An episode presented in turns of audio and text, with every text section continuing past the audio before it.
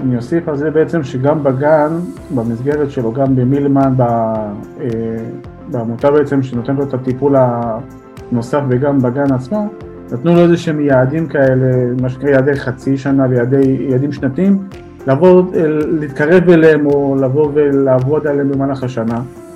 ואחד בעצם מהדברים שקשור לתקשורת זה עבודה, בגלל שהוא רגיל למבוגרים כל הזמן, ויותר קל למבוגרים כי מבינים אותו וילדים לא, אז היה לנו רק קשה חברתית עם ילדים אחרים, כי לא מבינים אותו, כי הוא לא מדבר, אז הוא תמיד היה כזה בצד ונחבא אל הכלים, והצוות אומר לנו בגן שמבחינה תקשורתית הילד מצטרף, הילד אה, באינטראקציה עם ילדים. מזמין אותם לשחק. מזמין אותם, וגם ילדים מבינים אותו, שזה משהו שלא היה, הם אומרים מבחינת ליאב, הוא, הוא מקדים ומגיע ליעדים האלה בצורה שלא חשבנו שתהיה בזמן הזה. מילד שלא מדבר ולא מתקשר עם החברים, לילד מדבר, מתקשר, שמפתיע את הצוות בגן התקשורתי שהוא נמצא בו. מה גרם לליאב בן ארבע לעשות את הקפיצה הכל כך משמעותית הזאת בזמן כל כך קצר? כל התשובות פה בפנים. ברוכים הבאים לטיפול בדיבור, הפודקאסט הראשון והיחיד בארץ בתחום קלינאות התקשורת. אני נועה ברק, אימא לשישה מתוקים, קלינאית תקשורת התפתחותית מאז 2010, מדריכת הורים, מלווה התפתחותית, ויוצרת משחקים טיפוליים ותוכניות לשיפור הדיבור. הפודקאסט עוסק בתחום השפה והדיבור מנקודת מבטה של קלינאית התקשורת, דמויות להורים ולכל מי שנמצא בתקשורת יומיומית עם ילדים. חפשו אותי באתר שלי noabarak.co.il ועקבו אחריי גם ברשתות החברתיות. האזנה נעימה.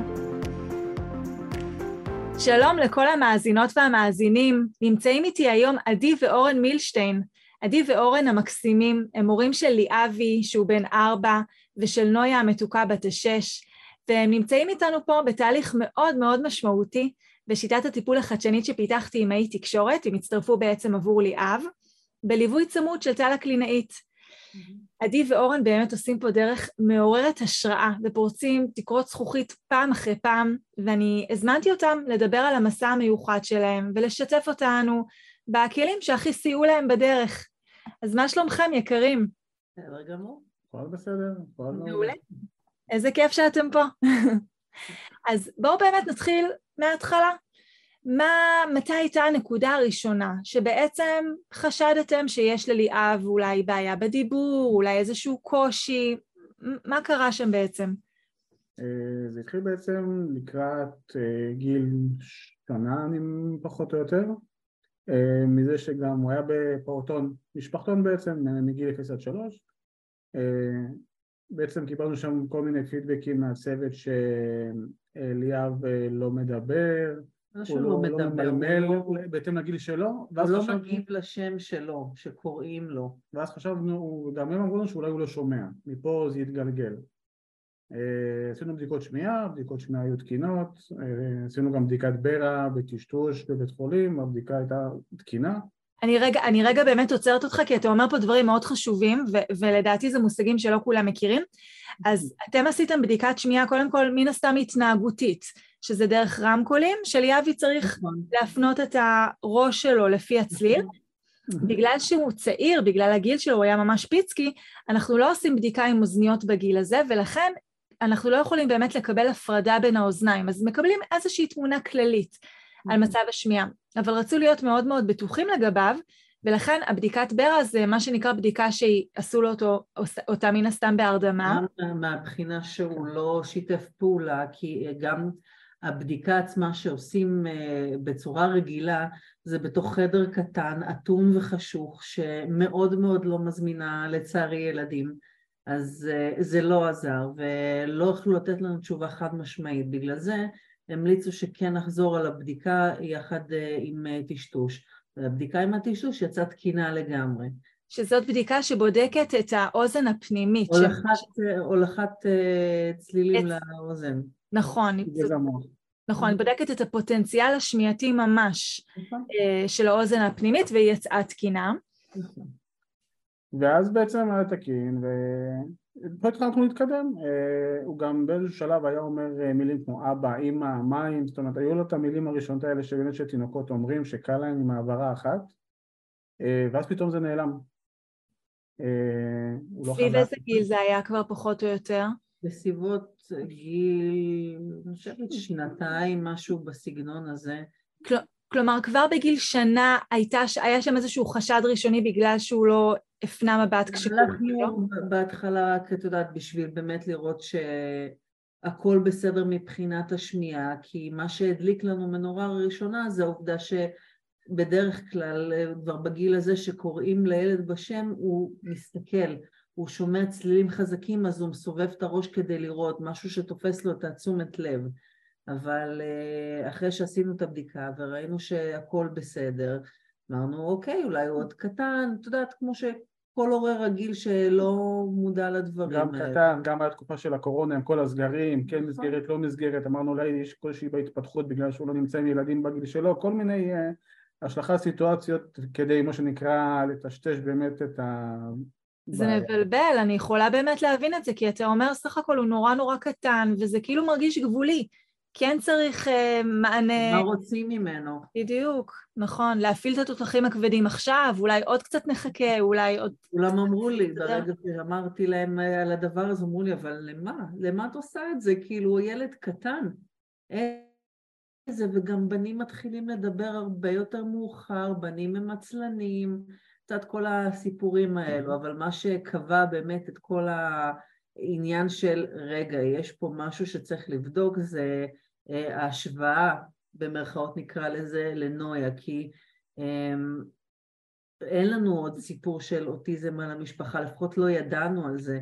וההשוואה שלנו זה היה, אוקיי, היא בערך בגיל אה, אה, שנתיים, כבר היה לה איזשהו מחסן מילים משלה, וכשהיינו מדברים אליה, גם אם היא לא הייתה יודעת לענות, היא הייתה מבינה ומבצעת. כן, תביאי לי, קחי, לכי לאבא, הדברים הכי הכי אה, בסיסיים, מה שנקרא. וראינו שאצל ליאב זה עדיין לא שמה. אז uh, החלטנו לקחת אותו להתפתחות הילד בשביל לקבל uh, קצת, uh, בוא נגיד פרופורציה, על מה, מה זה בעצם, למה זה ככה, על מה אנחנו צריכים להסתכל. נכון. אה, זה באמת, אני חושבת שהרבה פעמים כשיש לנו ילד בכור, אז אנחנו מאוד מבולבלים, כי אין לנו ניסיון ואנחנו לא יודעים עדיין מה זה באמת ילד, וגם יכולים להסתכל על ילדים מסביב, אבל הרבה פעמים גם מתייעצים ו- ולא לא באמת בטוחים, אבל כשיש כבר ילד שני או שלישי ואז יש לנו נקודת השוואה, אז יותר קל באמת להגיד, אוקיי, מה שאני מרגישה זה, אני יותר שלמה עם, ה, עם החששות שלי, כי אני באמת יודעת, הייתה לי חוויה אחרת עם ילד אחר. נכון. אז התחלנו לקחת אותו אה, להתפתחות הילד. אמרו ש- תתחילו שם, כן. תתחילו שם, תקבלו חוות דעת, שירי אותו רופא נוירולוג, ובעצם על זה תתחילו קלינאי תקשורת, ריפוי בעיסוק. אה, זה היה תהליך אה, של שנה שלמה. פה בעצם. הכדור-. התגלגל, ולאט של הבירורים, של האבחונים, ואנחנו מגיעים כבר לקראת גיל שלוש. נכון, נכון. וואו. לא, ש- לגיל שנתיים ושמונה ככה. כזה, כן. שנתיים כן. ושמונה אנחנו קיבלנו כבר את ההבחנה, וזה בדיוק היה השנה, כמו שאמרנו, של הקורונה, שלצערי אה, אני הייתי איתו אה, כל השנה הזאת בבית, והלוך חזור אה, לקלינאי תקשורת של פעם בשבוע, ולא היה בו, בוא נגיד ככה, אני לא חושבת שהרגשתי איזשהו סוג של עידוד, שגם אם אני הייתי רואה איזשהו ביס קטן כזה של אה, אור, היו אומרים לי, כן, אבל שימי לב שזה מתאים לגיל. זה כל כך הוציא לנו את הרוח מהמפרשים, זה כמו למישהי שאת יודעת, בתור אימא שלא מבינה באמת את ההבחנה, זה כמו ש... רק מי שנמצאת פה באמת יכולה להבין מה זה שכל הזמן אומרים לה, משהו לא בסדר כן. עם הילד, תכיני את עצמך. כל הזמן זה הרגיש ככה, שהם יושבים בחדרים שהם צפופים וכאילו מצפים להגיע איתו לאיזושהי נקודה, וכמו שאמרנו, מה פעם אחת בשבוע יכולה לה- להשיג עם הילד, במיוחד עם ילדים על הרצף שיש להם את הסדר שלהם, תבנית. את התבנית שלהם עד שמגיעים אליהם בכלל להתחיל, זה כבר עד שהיא מתחילה את הטיפול, באמת איתו כבר נגמר. כן. וזה מין, את יודעת, מכלילים בצורה מאוד פשוטה, הילד ככה וזהו. זה, זה מה ש... היה לנו כל כך קשה בתהליך, אז uh, כמו שאורן אמר, היינו בגן שהוא רגיל, שמשפחתון רגיל, כמו שכולנו מכירים, שזה סוג כן. של כזה ילדים מגיעים וזהו. כן. הגננת לא תמיד יודעת מה לעשות, ועם כל השאיפה שלנו, שאחרי שחזרנו מהתפתחות הילד אמרנו לה, את צריכה לעשות איתו ככה ולעשות איתו ככה, כאילו כמה שיותר היה לנו שאיפה שהמסגרת, אפילו של מה שיש לו, תיתן לו את כל מה שצריך שיהיה לו, גם אם היא לא הכי מתאימה לו. לפחות עד שיהיה לנו גן מסוים, מסוים שאנחנו נוכל להכניס אותו אליו כשיהיה לנו את האבחון. בעצם בגיל שנתיים ושמונה עוד לא קיבלתם הבחנה רשמית? בגיל שנתיים ושמונה קיבלנו כבר את ההבחנה הרשמית. אז אה, בגיל סביבות השנתיים וקצת התחלנו את כל התהליך. אז, אז כן קיבלתם טיפול של קלינאית כבר, אבל yeah. כן. עדיין לא הייתה הבחנה סופית. המליצו לנו ללכת לקלינאית, ריפוי בעיסוק, כאילו סוג של אה, מעקב התפתחותי איתו. כן. כבר בדרך, אה, היו לנו כבר הרבה נורות אדומות להבין, כאילו, לפני שידענו שזה אוטיזם, כן. כי בהתחלה חשבנו שזה אולי קושי בשפה, קושי בהתפתחות של הדיבור, כי סך הכל ליאב הוא עצמאי, הוא היה עושה הרבה דברים בעצמו, שזה גם אחד מהנורות... קישורים הטכניים שלו גם אחד מה, מהנורות האדומות שנדלקו, שהוא היה עושה דברים מבחינה טכנית, שזה מעל הגיל שלו, זאת אומרת, הצורת מחשבה שלו הייתה כזאת שהוא היה יודע לחשוב איך ולתכנן דברים. דוגמה הכי פשוטה, בקבוק שנמצא על שולחן, ילד בן שנה, כמעט שנתיים, לא סביר להניח שיטפס על כיסא או שלא ידע את המהות של זה, ליאב היה מתכנן את הכיסא, איך לעלות, איך לרדת, משהו... ואיך לדחוף בחזרה את הכיסא למקום. וואו. אז מאוד מסודר, זה... והייתה לו תושייה והיה לו מסלול והוא ידע. הוא ידע הכל, אותו דבר גם עם אוכל שהיה על השולחן, אותו סיפור, להזיז את הכיסא, לעלות למעלה על השולחן, לקחת את, את הבננה, לתלוש אותה מהאשכול, ולתכנן את הירידה למטה כדי להגיע אלינו. הוא תכנן, בוא נגיד שככה שגם היום הרמת תכנון שלו היא מאוד גבוהה, עד לרמה שגם אם אני לא ידע איך להגיד את זה, אני אמצא כל דרך כדי שתבין. מדהים. יש לו המון המון המון מוטיבציה, ובגלל שתפסתם את זה יחסית מוקדם, כלומר, היו לכם נורות כבר בגיל שנה, אז לקח שנה וחצי, שנה ושמונה עד שקיבלתם הבחנה רשמית, אבל בגלל שהתחלתם כל כך מוקדם, עדיין גיל שנתיים ושמונה, ובכלל התחלתם טיפולים אפילו לפני כן, זה גיל באמת מאוד מאוד טוב, במיוחד שאנחנו יודעים את התקופה הקריטית של התפתחות המוח, ואנחנו רוצים לתפוס שם כמה שיותר מוקדם את היכולת לעזור לו להשלים את הקושי הזה שכבר זיהינו שקיים. אז, אז התחלתם בעצם גם קלינאית וגם ריפוי בעיסוק פעם בשבוע. נכון. ו- והרגשתם שהמסגרת הגנית לא, לא יודעת לגמרי לתת מענה, כי זאת בעצם... לא שלא לגמרי, לא יודעת, עם סימן קריאה. כן. לצערי הרב, זה מה שקורה, כי ברגע לא שהגננת לא יודעת איך להתעסק, זה נהיה מעין סוג של טוב, אז הוא כל היום יישב, יתעסק עם משחקים, וזהו. זה בעצם המשפחתון. כן. בייביסיטר. סייעות וגננת שאולי חצי יום נמצאת, ואז סייעות. באמת שהבנו שזה הולך לכיוון הבחנה כזאת אה, כי עוד פעם, הרבה נורות אדומות וקצת קראתי דברים באינטרנט וכל מיני אה, דברים שקשורים לכל התופעות האלה בעצם שראינו לגבי ליאב אז היה מה שנקרא דוקטור גוגל באופן מאוד נחרץ אה, סיבר בעצם את זה שזה בעצם הולך לכיוון אוטיזם עד שכיוונו את ההבחנה ואז מהר מאוד הרצנו טפסים, הרצנו אה, בקשות, הכניס אותו גם מעון שיקומי, שיקומי זה נקרא, הוא היה לא עדיין בן שלוש, אז הוא נכנס בעצם למעון שיקומי, שם הוא קיבל קלינאי תקשורת בריפוי בעיסוק וטיפול באומנות וטיפול רגשי, מעטפת זה דרך עמותת אלווין הגענו למעון כזה. כן, וגם אנחנו היינו משתתפים בטיפולים. היה לנו גם הדרכת הורים שם אה, אחת לחודש או שלושה שבועות, משהו כזה, שזה משהו שגם מאוד עוזר להורים. כן. נכון. פתאום אה, נכנסים לעולם בלי, מה שנקרא, קופצים למים העמוקים. נכון. אז, אה, ואז בעצם שם כבר הרגשנו שאנחנו מתחילים לשוט בצורה די נינוחה, אבל זה עדיין לא מספיק. למה? למה בעצם, אורן? כי באמת קיבלתם מסגרת של גן, כל יום מסגרת שהוא עטוף באנשי מקצוע, וגם כן, הדרכה. כי לנו לא היה כלים לעבוד איתו בבית, זה הרגיש שזה, יש לו בגן את מה שיש לו, שזה נגיד חצי מהזמן יש לו את הטיפולים היומיים שלו, שכמו שאמרנו זה שעה ומהשעה הזאת היא לוקח את הזמן כדי להגיע אליו, כן. זה, זה היה נגמר שמה. כי לא, אני לא, אני לא חושבת שקיבלנו ממש את, ה, את הכלים שרצינו בשביל לדעת איך לעבוד איתו בבית, איך לנווט יותר את כאילו מה שהם עשו בגן.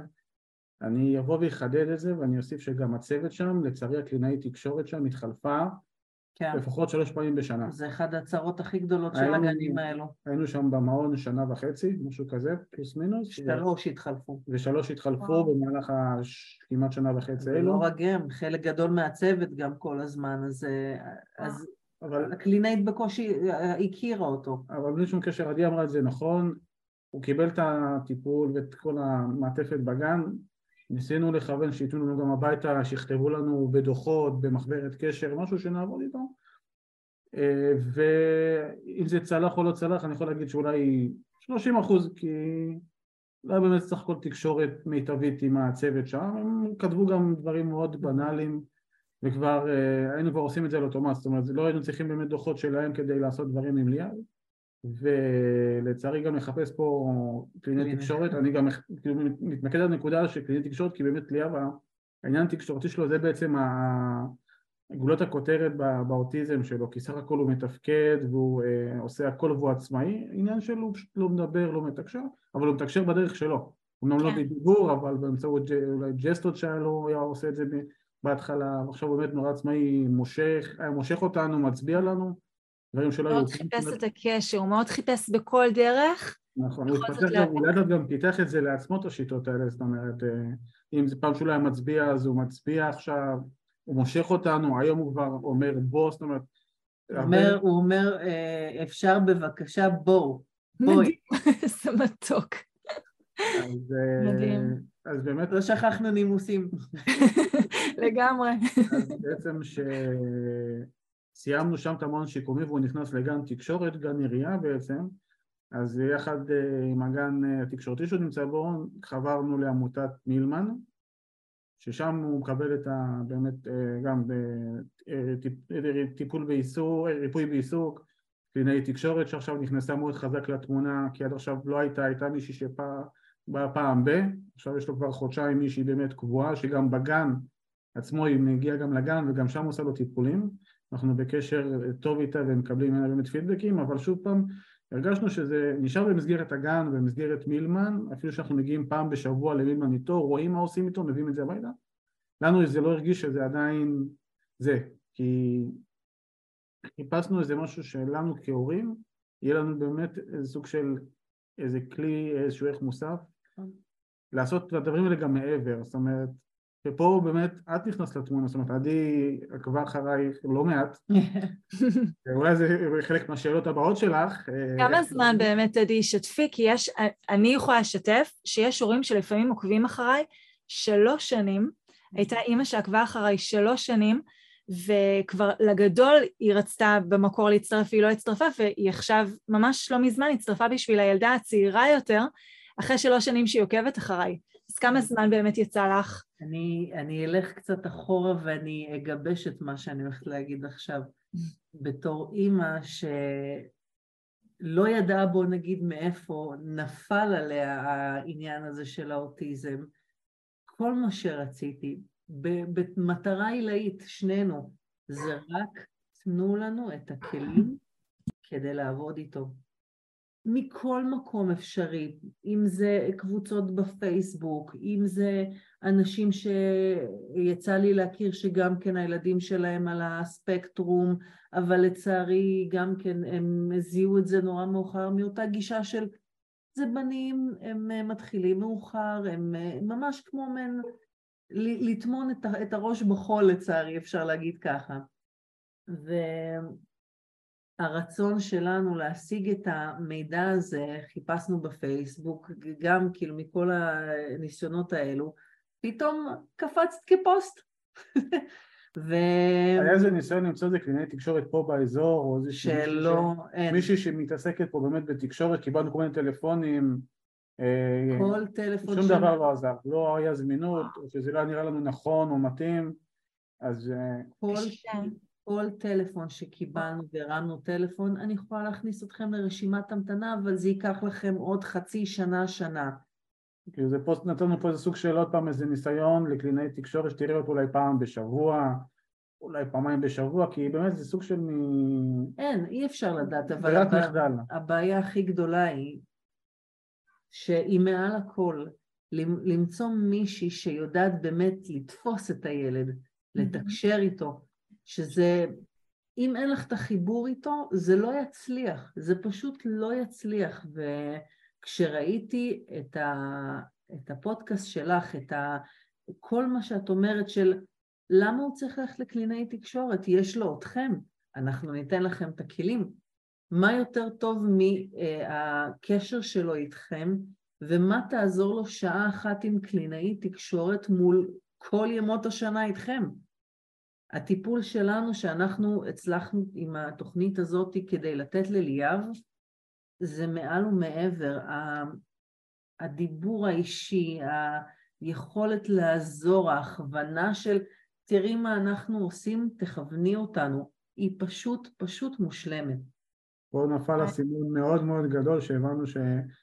מי יותר טוב מאנחנו. מספיק לרדוף אחרי קלינאיות, או מספיק נכון. אחרי אנשי מקצוע שיש רשימת המתנה ואולי זה לא יצליח, כן יצליח, בסוף אנחנו פה בשבילו 24-7, 365 יום בשבוע, בשנה, אנחנו פה בשבילו, אז אם תנו לנו את הכלים, תנו לנו את ההכוונה, תנו לנו את ה...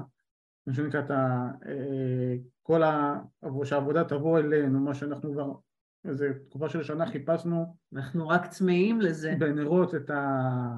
את הכלים האלה ואת העזרה הזאת ואמרנו והחלטנו חד משמעית, אנחנו לוקחים את זה על עצמנו ו... כי, כי מגיע לאליאב באמת שהוא יקבל את כל מה שהוא יכול מכל הכיוונים. מדהים, מדהים. אני, אני, אני מאוד מתחברת ואני באמת רוצה לחדד שאמרתם שהייתה הדרכה במעון ואני לא מכירה את המעון ולא, אבל אני לוקחת בחשבון שזאת הייתה הדרכה מקצועית וטובה. ברור. ואני באמת חושבת לעצמי שאחד מההבדלים הכל כך מהותיים זה לא רק הידע, כי ידע, אני גם אומרת להורים, ידע באמת יש בספרים, והיום באינטרנט, דוקטור גוגל, יש כל כך הרבה ידע, וכלים, ו- ובאמת יש, אבל להתאים את זה אליי, לעשות את ה fine tuning אליי, כי אתם בסופו של דבר, אתם הורים, אתם לא אנשי מקצוע. זה הרבה לא- מעבר, לא... כי תחשבי על זה, נכון, את אומרת יש את דוקטור גוגל, אף אחד מאיתנו לא יודע כבר מה לחפש. כן. זה כאילו, זה טוב שיש הרבה מידע, אבל מרוב המון מידע זה הולך לאיבוד. נכון. את לא יודעת מה לעשות, ועל הדרך גם מן הסתם במקום אה, לפתח, את רק גורעת.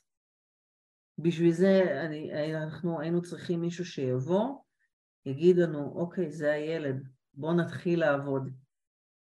בנקודת פתיחה, לסמן מטרות, לסמן יעדים, מהסתכלות ראשונית, תוך כדי תנועה גם בסרטונים, טל נתנה לנו פה מה שנקרא גרף עלייה כזה, לבוא ולכוון לשם עם ליאב, וכאילו זה היה סוג של איזה אהבה ממבט ראשון, הדרך, השיטה, היחס, על היחס, הליווי הצמוד, זה הכל היה מה שנקרא אוסף של אה, כלי שהוא הולך ישר למטרה בלי כל מיני... אה, וגם עוד משהו חשוב, מאוד אפילו לפי דעתי, העידוד שלה, היא גם דוחפת אותנו, היא מעודדת אותנו וכל הכבוד ואיך הוא הצליח ונותנת רוח במפרשים, זה לא משהו שמובן מאליו ומתור אחת שחוותה את הצד השני של הדבר הזה, שיפה שאת מתלהבת אבל זה תואם ל...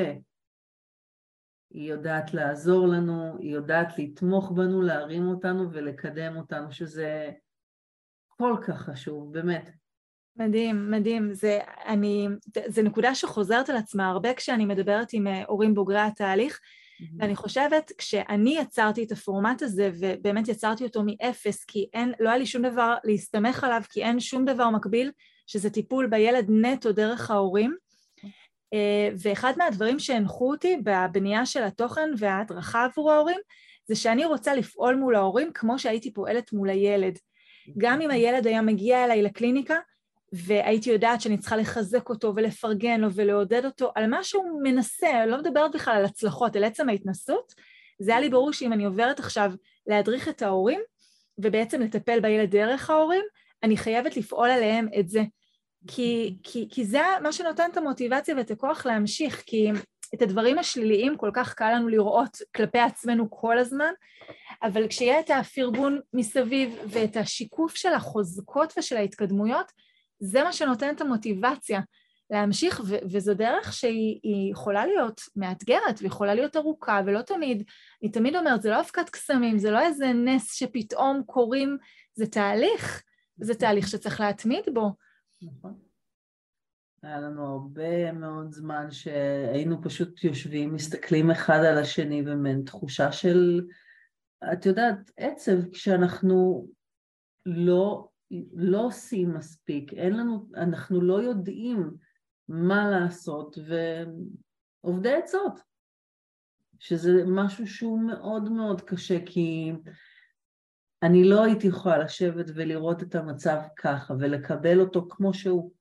אני יודעת מי הילד הזה, אני יודעת למה הוא מסוגל. אין מצב שאני אתן לו להישאר בנקודה הזאת ואני לא אתן לו את כל מה שאפשר כדי לפתח אותו. זה, זה מדהים ומעורר השראה לפגוש הורים כמוכם, כי מניסיון של אלפי הורים שפגשתי בשנים האחרונות, זה כל כך לא ברור מאליו שיש הורים שמגויסים ומבינים, זה שלנו, זה בכוח שלנו ואנחנו רוצים. אני פוגשת הורים שרוצים אבל חוששים ואין להם אומץ וביטחון שהם מסוגלים. אני פוגשת הורים שמרגישים שאיש המקצוע צריך בעצם בחוץ לפעול ולעשות שם. ו- וזה באמת באמת מדהים, ולא ברור מאליו בכלל.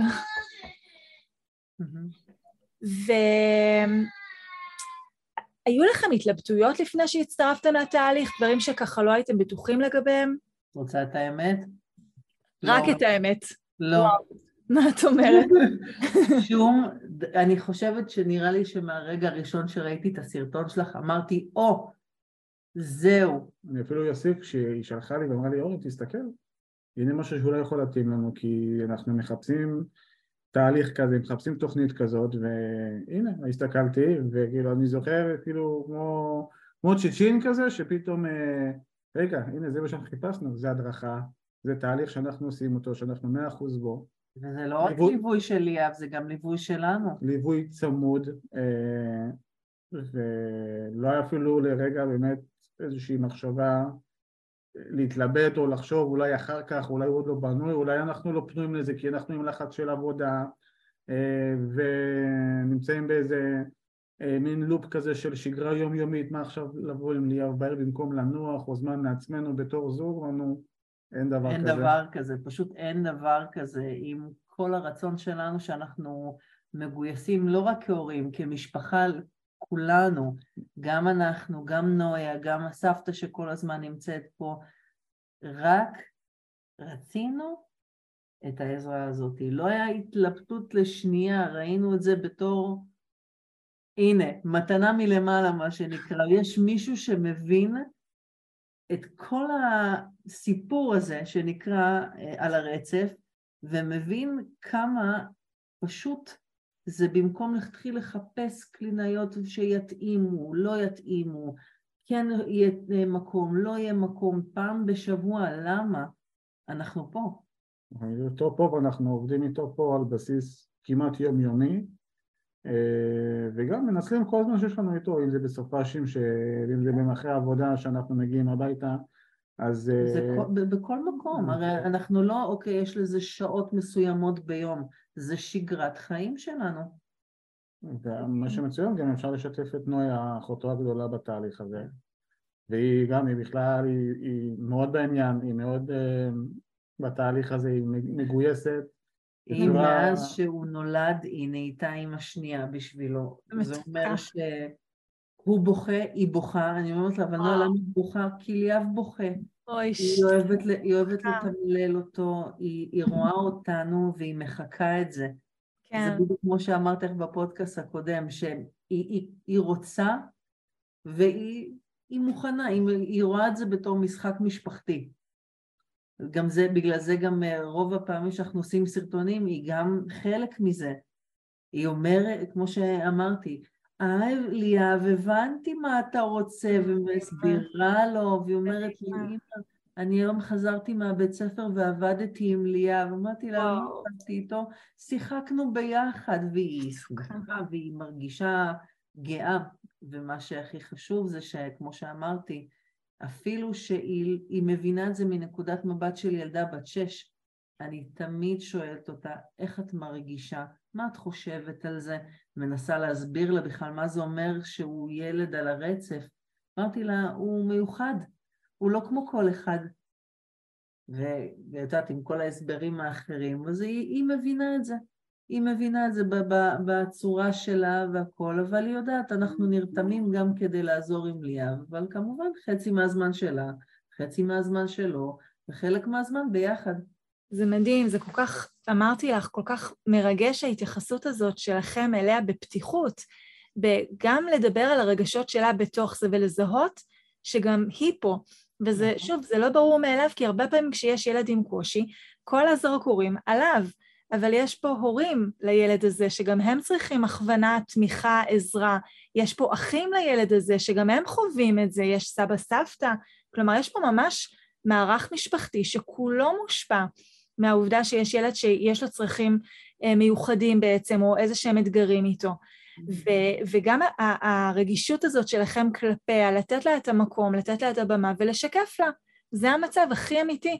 אני חושבת שלפעמים כשאנחנו עסוקים בתחושות של בושה... את האמת, ממש. נכון, או אסתר, זה, זה יוצר המון המון חרדה, כי ילד מרגיש, הוא מרגיש בחושים שלו שמשהו פה הוא אחר.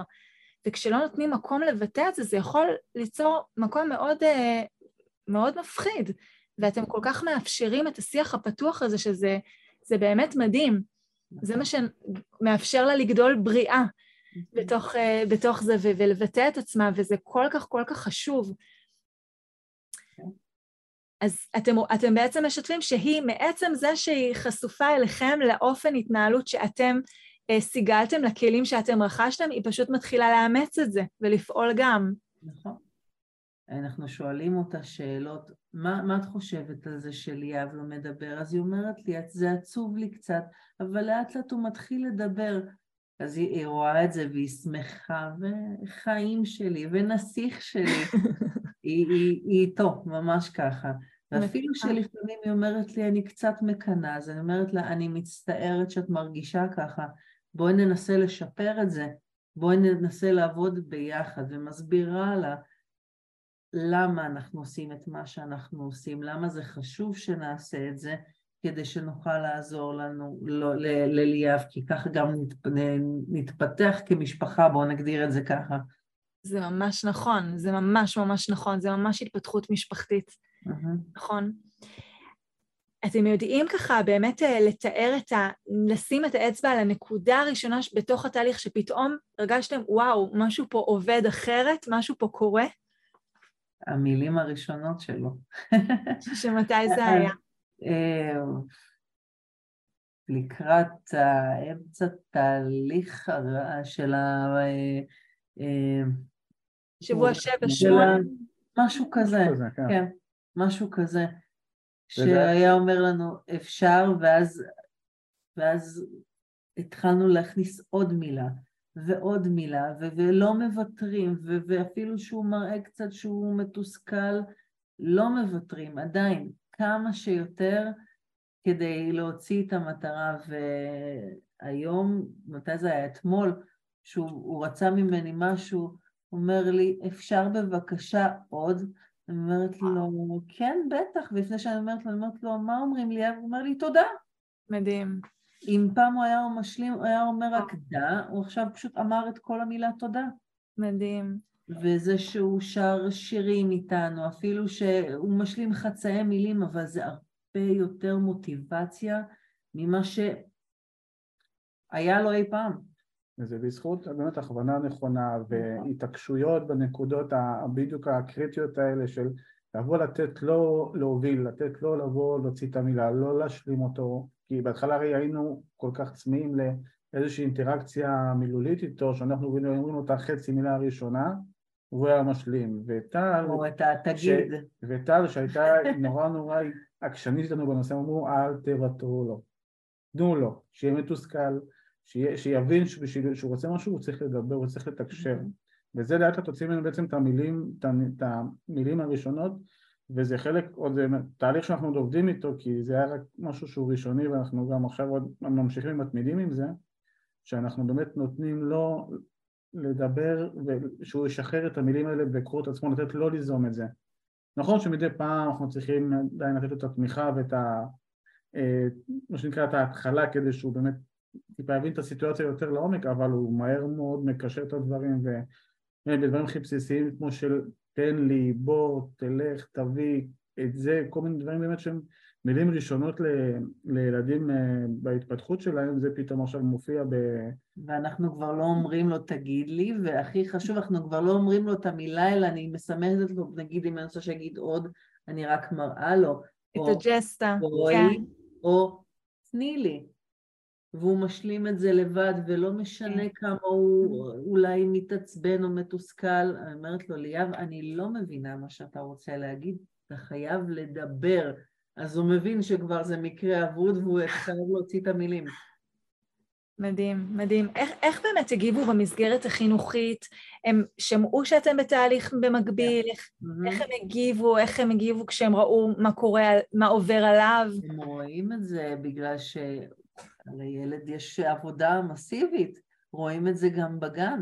הם כל הזמן אומרים לנו שהילד מתפתח בצורה מאוד מאוד מהירה ומקסימה גם, זה לא סתם ככה, הוא מראה את זה, הוא, לא, הוא בא, הוא מתקשר איתם, הוא הרבה יותר רגוע מהבחינה של סוף כל סוף קצת מבינים אותי.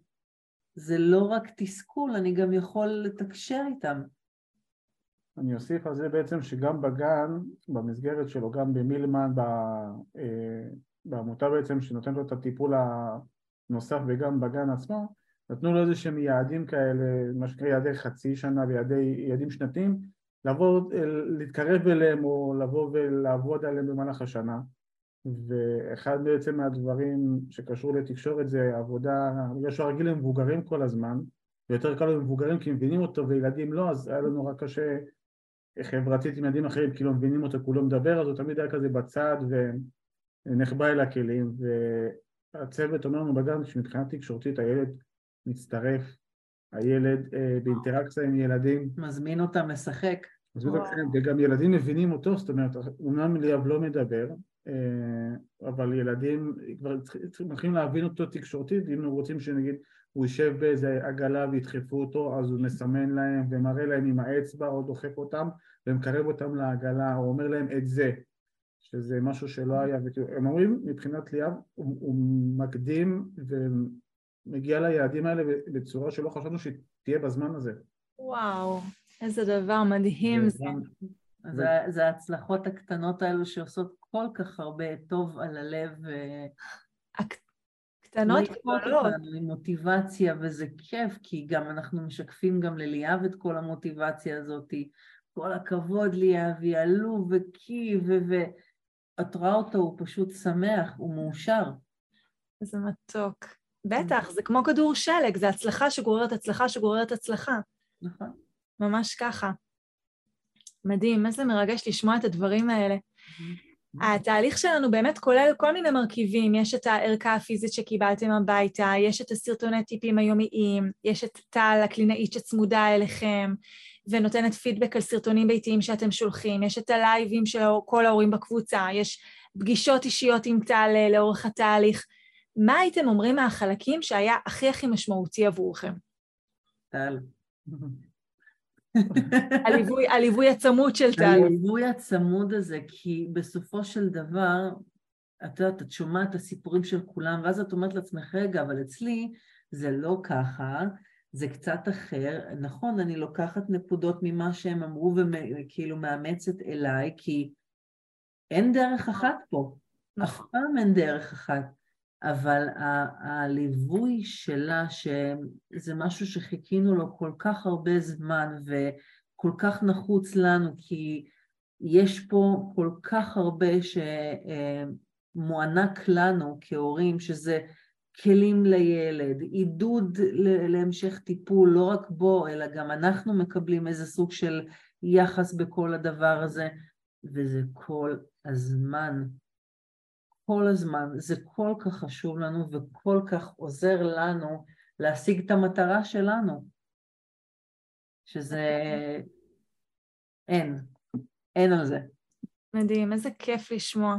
מדהים. ובלי, ובלי להוריד מכבודה של טל, הקלינאית שאיתנו צמודה, אני יכול להגיד גם שהסרטונים והטיפים היומיים נכון. והכל, אומנם מדברים בצורה מאוד רחבה ומאוד כוללת, ואנחנו יודעים לקחת משם את הנקודות הספציפיות אצל ליאב, וליישם אותם אצל ליאב או בתוכנית או בתהליך, ואנחנו יודעים פשוט לברור את זה, שזה מעולה, זאת אומרת התכנים מעולים, נותנים לנו גם סוג של עוד מעטפת חיצונית מעבר לליווי האישי. שם פשוט לקחת את מה שרלוונטי לליאב, מה שנראה לי נכון לליאב בעצם, וליישם את זה עם העבודה עם ליאב, שזה מעולה. זאת אומרת, אנחנו מקבלים בעצם מכל הכיוונים ארסנל כלים, אם זה ממך בסרטונים ובלייבים ובשאלות ותשובות, אם זה מטל בליווי אישי, זה, זה משהו שהוא רחב מאוד וזה... וגם הקבוצה הכוללת, שאם מישהי מעלה שאלה או משהו כזה, שזה גם כן נהיה שיח ששוב, זה, זה כלים בשביל כל מי שירצה שרק תבוא לקחת. מדהים, זה, זה מה שנקרא זר לא יבין. הקהילתיות הזאת של הורים שנמצאים איתנו בסיטואציה דומה והמקום הזה לשתף. הנה, שאתם אומרים, האושר הזה מזה שהוא אומר תודה במקום דה. אני חושבת על זה שהורים שלא חווים קושי בדיבור עם הילדים, הם לא יכולים להתחבר לוואו הזה. וזה, כי כל ילד הוא תהליך בפני עצמו. נכון. כל ילד הוא פשוט ככה, וכמו שאמרתי, אין דרך אחת להצלחה. נכון, חווים הרבה קשיים ותסכולים, אבל ההצלחות האלו זה שווה יותר מהכל, כי זה עוד ביס קטן של אושר, עוד איזה נקודת אור כזאת, הנה תראו אני מצליח, תראו איך אני משתף איתכם פעולה, איך אני מגדיל את ה... טווח תקשורת שלי איתכם, שזה משהו שאי אפשר לתאר. ממש מדהים. אתם מדהימים, אתם באמת ממש מרגשים ב... בהתמדה שלכם, במגויסות, כל כך, נותנים כל כך הרבה השראה. אה, ככה באמת רגע לפני סיום, למי הייתם ממליצים להצטרף לתהליך ליווי ולמי לא הייתם ממליצים להצטרף? אני חושבת למען האמת שלכולם. בלי שום קשר לילדים על הרצף או לא, כי המציאות שחיים בה, שכבר שוכחים מה זה לתקשר עם הילדים, איך אה, לראות אותם, כמו שלמדתי ממך באחד הסרטונים הראשונים, להכיל את הרגשות שלהם, לגרום להם להרגיש נראים, בוא נגיד ברמה הזאת, ולדעת איך לתקשר איתם, איך לגרום להם לתקשר איתנו, לראות מה מניע אותם. איך אפשר למנף כל הנאה להתנעם, נקרא לזה ככה. זה, זה משהו שלא מוטמע היום אצל הרבה מהורים. לא כולם יודעים לשבת עכשיו איך עם התינוק ומה לעשות איתו ואיך לתקשר. זה, לדעתי זה ממש ממש לכולם. אני לא חושבת שאפשר להגדיר את זה רק אה, למי שיש לו קשיים עם אה, תקשורת או קשיים עם דיבור. זה כלי עזר ל... לבוא נגיד להורה מתחיל. ממש ככה. וואו, איזה כיף. Mm-hmm. עדי ואורן יקרים, אני באמת רוצה שוב להודות לכם גם על הזמן שהקדשתם להגיע פה ולשתף. ואני יודעת, כי אני מקבלת אחר כך את הפידבקים על הפרקים האלה, כמה זה נותן כל כך הרבה משמעות להורים שמאזינים. כוח, השראה, תקווה, הבנה של דברים, כלים שהם לקחו. אז באמת באמת תודה רבה שהגעתם לשתף בסיפור האישי שלכם בפודקאסט. אני יכולה להגיד רק עוד דבר אחד, לסיפור, בטח. לכל מי ששומע אותנו, ואני יודעת כמה זה קשה וכמה הדרך לא פשוטה, ו... אני חושבת שאחד הלקחים הכי גדולים זה פשוט לא לוותר. לא לוותר, לא לעצמכם ולא אה, לילד, כי לא משנה מה אומרים לכם בחוץ. אף אחד לא מכיר את הילד כמוכם ואף אחד לא מודע לפוטנציאל שיש לילד יותר ממכם. אז אה, בואו נגיד כל כלי שנותנים לכם כדי לפתח את הילד זה זהב. אז אה, נכון, כמו שאמרתי, אין דרך אחת להצלחה, ובמיוחד אה, גם עם ילדים על הרצף. ככה וככה וככה, הדרכים הן לא פשוטות, אבל ההצלחות האלו שוות הכל. זה התמדה, אני חושבת שזה גם המון המון התמדה. נכון. מדהימים. תודה רבה רבה. תודה לך. תודה לך. תודה שהאזנתם לעוד פרק בפודקאסט טיפול בדיבור. רוצים לקבל כלים מיידיים ולעזור לילדים שלכם לדבר טוב יותר כבר עכשיו? שילחו הודעה לנייד 050-769-4841 ואולי נדבר בקרוב.